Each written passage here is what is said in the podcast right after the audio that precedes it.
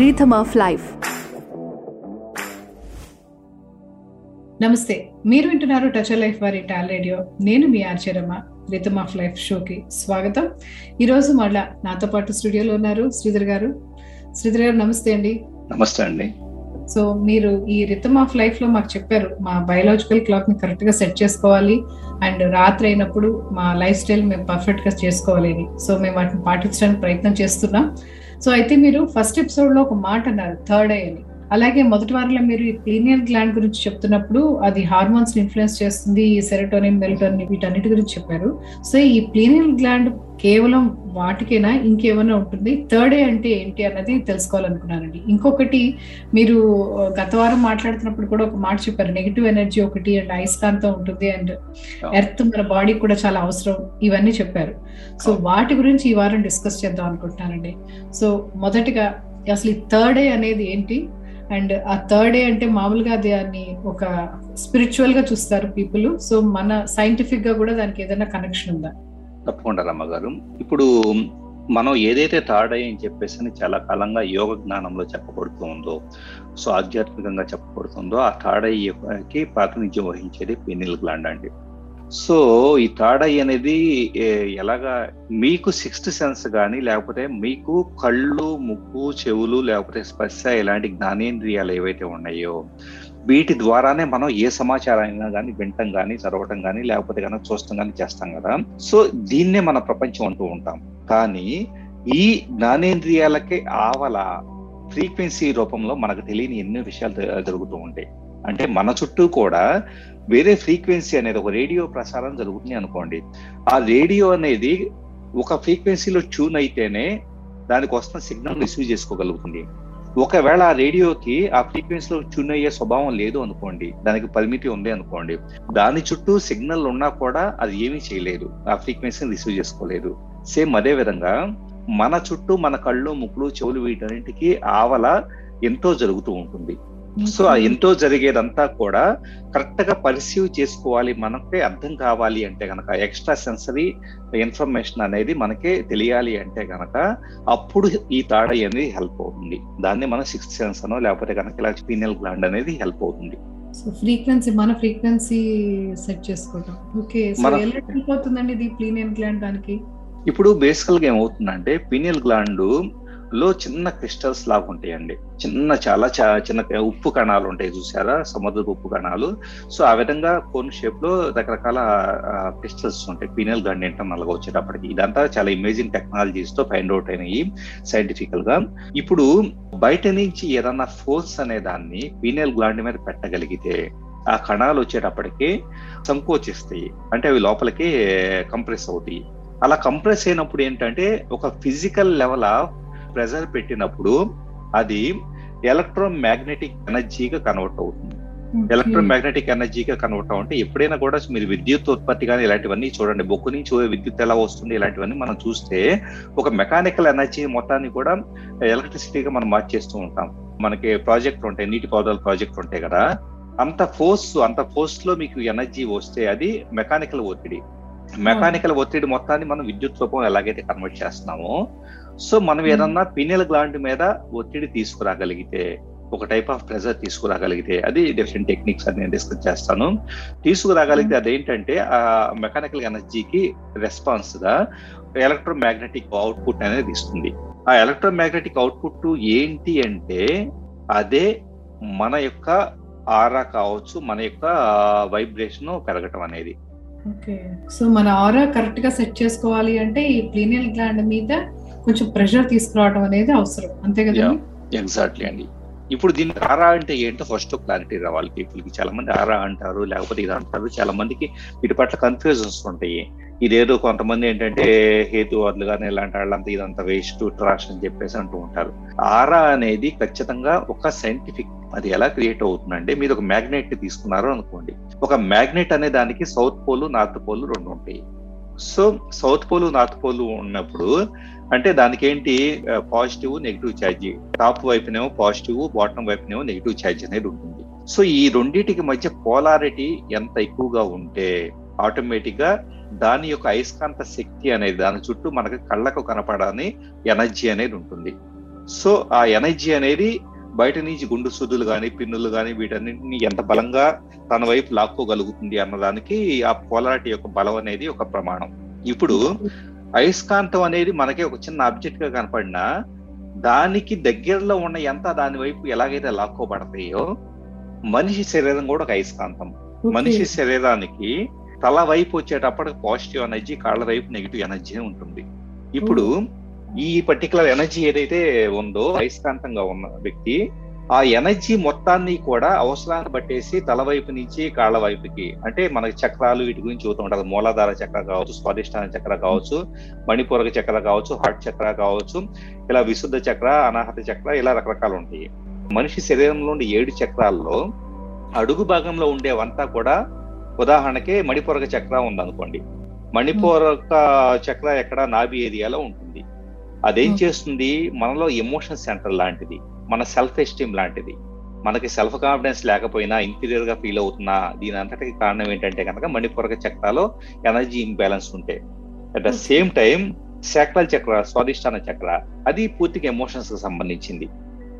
So మనుషులు ఎమోషన్స్లో ఎందుకు కొట్టుకుపోతారంటే స్వాదిష్టాన చక్ర ఎనర్జీ కరెక్ట్గా లేకపోయినా కానీ ఇంబ్యాలెన్సెస్ ఉన్నా కానీ ఇప్పుడు ఇందాక అయస్కాంతం యొక్క కాన్సెప్ట్ వద్దాం ఒక మనిషి యొక్క పోలారిటీలో ఒక మనిషి యొక్క శరీరం మొత్తంలో ఏడు చక్రాల్లో అతని ఎనర్జీ అంతా కూడా అతని చుట్టూ ఉండే ఆరాలో నుంచి ఇన్విజిబుల్ ఫీల్డ్లో నుంచి బ్రెయిన్ ద్వారా తీసుకోబడేసి పీనల్ గ్లాండ్ ద్వారా తీసుకోబడేసి అది శరీరంలో అడుగు భాగంలో ఉండే చక్రాస్ కంటే ఎమోషన్స్ దగ్గర ఎప్పుడు ఎమోషన్స్లో కొట్టుకుపోవటం కానీ లేకపోతే కనుక రూట్ చక్ర అనుకోండి నా లైఫ్ బాగోదు నాకు రేపేమైద్దు అది ఇది అని చెప్పేసి భయాలు ఫియర్స్ ఉండే వాళ్ళకి ఏంటంటే ఈ పర్టికులర్ చక్ర రూట్ చక్ర అనేది కరెక్ట్గా ఉండదు.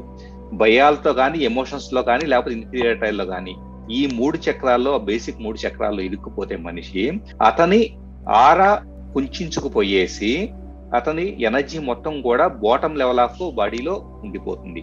సో మరి చక్రాస్లో మనకు ఆ ప్రాబ్లం ఉందని తెలుసుకోవటం ఎట్లా అండి? అసలు మన యొక్క ఈ మూమెంట్ మానసిక స్థితే మన చక్రాల ప్రాబ్లం ఉందని అర్థం. ఇప్పుడు మీరు అన్కండిషనల్ లవ్ కలిగి ఉన్నారు అనుకోండి అందరినీ కూడా వాళ్ళ స్థితితో సంబంధం లేకుండా అందరూ నా వాళ్ళే అందరికి నేను హెల్ప్ చేస్తానను. లేకపోతే కానీ ఒక హెల్ప్ అంటే ఫైనాన్షియల్ అనేది కాదు. మీరు ఎలాగైనా కూడా సంథింగ్ ఒక హార్ట్ఫుల్గా మీరు వర్క్ చేస్తున్నారు అనుకోండి మీ హార్ట్ చక్ర ఎనర్జీ బాగున్నట్లు. మీకు కాన్ఫిడెన్స్ బాగుంది అనుకోండి కాన్ఫిడెన్స్ ఏ పని నేను చేస్తానని చెప్పేసి కాన్ఫిడెన్స్ ఉంటే మీకు సోలార్ ప్లెక్స్ అంటే ఇందాక చెప్పాను మణిపూరక చక్ర ఎనర్జీ బాగున్నట్లు. అలాగే వాయిస్ మీరు అనుకున్నది కూడా ధైర్యంగా చెప్పడం చెప్పగలుగుతున్నారు అనుకోండి. ఏదైనా ధైర్యంగా చెప్పడం క్లారిటీ ఆఫ్ స్పీచ్ చెప్పదలుచుకుంటే స్పష్టంగా అర్థమయ్యేలా చెప్పగలుగుతున్నారు అనుకోండి. మీకు విశుద్ధ చక్రాల ఎనర్జీ బాగున్నట్టు థ్రోట్ చక్రాలో. ఓకే. సో మరి వీటిని ఒకవేళ ప్రాబ్లం ఉంది అని ఐడెంటిఫై చేసినప్పుడు వాటిని మళ్ళీ మనం సరిదిద్దుకునే అవకాశం ఉందండి? యా సరిదిద్దుకునే అవకాశం అంటే ఎమోషన్స్ ఎన్విరాన్ ఎప్పుడైనా మీకు మిమ్మల్ని ఏమి ఎమోషనలైజ్ చేస్తున్నాయి అంటే మీరు టీవీలో చూసేవో మీరు అనవసరంగా మీకు సంబంధం లేని అన్ని మీ ముళ్ళ కంచిన మెదకు లాక్కునేవో ఉంటాయి. మీ వాతావరణాన్ని మార్చుకోవటం ద్వారా మీరు వాటికి ఎక్స్పోజ్ కాకుండా చూసుకోవచ్చు ఒకటే. రెండోది మెడిటేషన్ చేయటం ద్వారా మీలో రియాక్టివ్ మెకానిజం తగ్గుతుంది. తగ్గిపోయేసి రెస్పాన్సివ్ మెకానిజం పెరుగుతుంది. రెస్పాన్సివ్ అంటే అవసరమైతే మీ ద్వారా ఏమన్నా పని జరగాలంటే ఆ పని వరకు చేస్తారు మళ్ళీ వెనక్కి వచ్చేస్తారు. అంతేగాని ఎమోషన్స్ పారేసుకోరు రియాక్ట్ అవ్వరు. మెడిటేషన్ ద్వారా వీటిని సర్దుమణిగేలా చేసుకోవచ్చు. ఒక విషయానికి ఇమీడియట్గా మనం రియాక్ట్ అవుతామా రెస్పాండ్ అవుతాం అనేది ఇంపార్టెంట్. రెస్పాండ్ అవటం అంటే మన చేతుల్లో ఉంటుంది ఆ కంట్రోల్. రియాక్ట్ అయితే వాళ్ళు చేసిన దానికి ఇమీడియట్గా మనం ఎమోషన్స్ పాడు చేసుకుంటాం. పాడు చేసుకుంటాం. Correct okay. సో సో ఇదంతా ఈ చక్ర అంతా బ్యాలెన్స్ అవ్వాలంటే మనం మెడిటేషన్ చేయాల్సిందే. మెడిటేషన్ చేయాలి ప్రాణాయామం ద్వారా. ఇప్పుడు ప్రాణాయామం అనేది కూడా ఒక బ్యూటిఫుల్ థింగ్ ఏంటంటే ఇప్పుడు పీనియల్ గ్లాండ్లో పీనియల్ గ్లాండ్ ఎలా ఓపెన్ కావాలి యాక్టివేట్ కావాలి అన్న ప్రాక్టీస్లో ప్రాణాయామం అనేది అది కీలకమైంది. అదేం చేస్తుంది?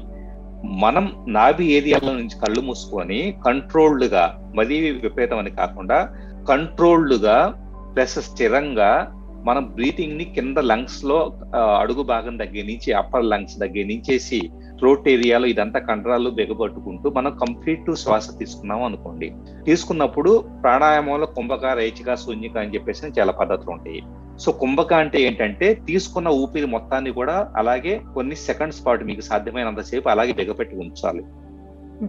సో ఇలా బిగపెట్టినప్పుడు ఏం జరుగుతుందంటే మీరు ఎప్పుడైతే నాభి ఏరియాలో నుంచి నింపుకుంటా వచ్చున్నారో మీ శరీరంలో సెరబ్రో స్పైనల్ ఫ్లూయిడ్ అని చెప్పేసి ఒక ద్రావకం ఉంటుంది. అది చాలా కీలకమైన ద్రావకం. అది సెరబ్రో స్పైనల్ ఫ్లూయిడ్ అనేది పైకి అప్ టు పిన్నెల్ గ్లాండ్ వరకు కూడా దాని ప్రెషర్ అనేది వెళ్తుంది. సో ఇలా ప్రాణాయామం చేసేటప్పుడు మనం పీనియల్ గ్లాండ్ ఎక్కడ ఉంటుందో ఇంటర్నెట్లో ఎవరైనా కానీ ఇది వినేవాళ్ళు పీనియల్ గ్లాండ్ ఎగ్జాక్ట్ లొకేషన్ని మీరు తెలుసుకోండి చూడండి ఫొటోస్ వీడియోస్ రూపంలో. అక్కడ మీ దృష్టి అనేది ఫోకస్ చేసి ఇలాగా ప్రాణాయామం చేస్తే ఒక ఇంటెన్షన్తో పినియల్ గ్లాండ్ మీద ప్రెషర్ పెట్టినట్లు అవుతుంది. ఎందుకంటే ఈ ఫ్లూయిడ్ వెళ్ళి ప్రెషర్ క్రియేట్ చేస్తుంది. సో క్రియేట్ చేసిన తర్వాత ఆ ఇందాక స్టార్టింగ్లో చెప్పినట్లుగా ఆ ప్రెషర్కి రెస్పాన్స్గా మెకానికల్ ప్రెషర్కి రెస్పాన్స్గా మీకు ఎలక్ట్రోమాగ్నెటిక్ ఫీల్డ్ అనేది క్రియేట్ అవుతుంది. మన ఆరా.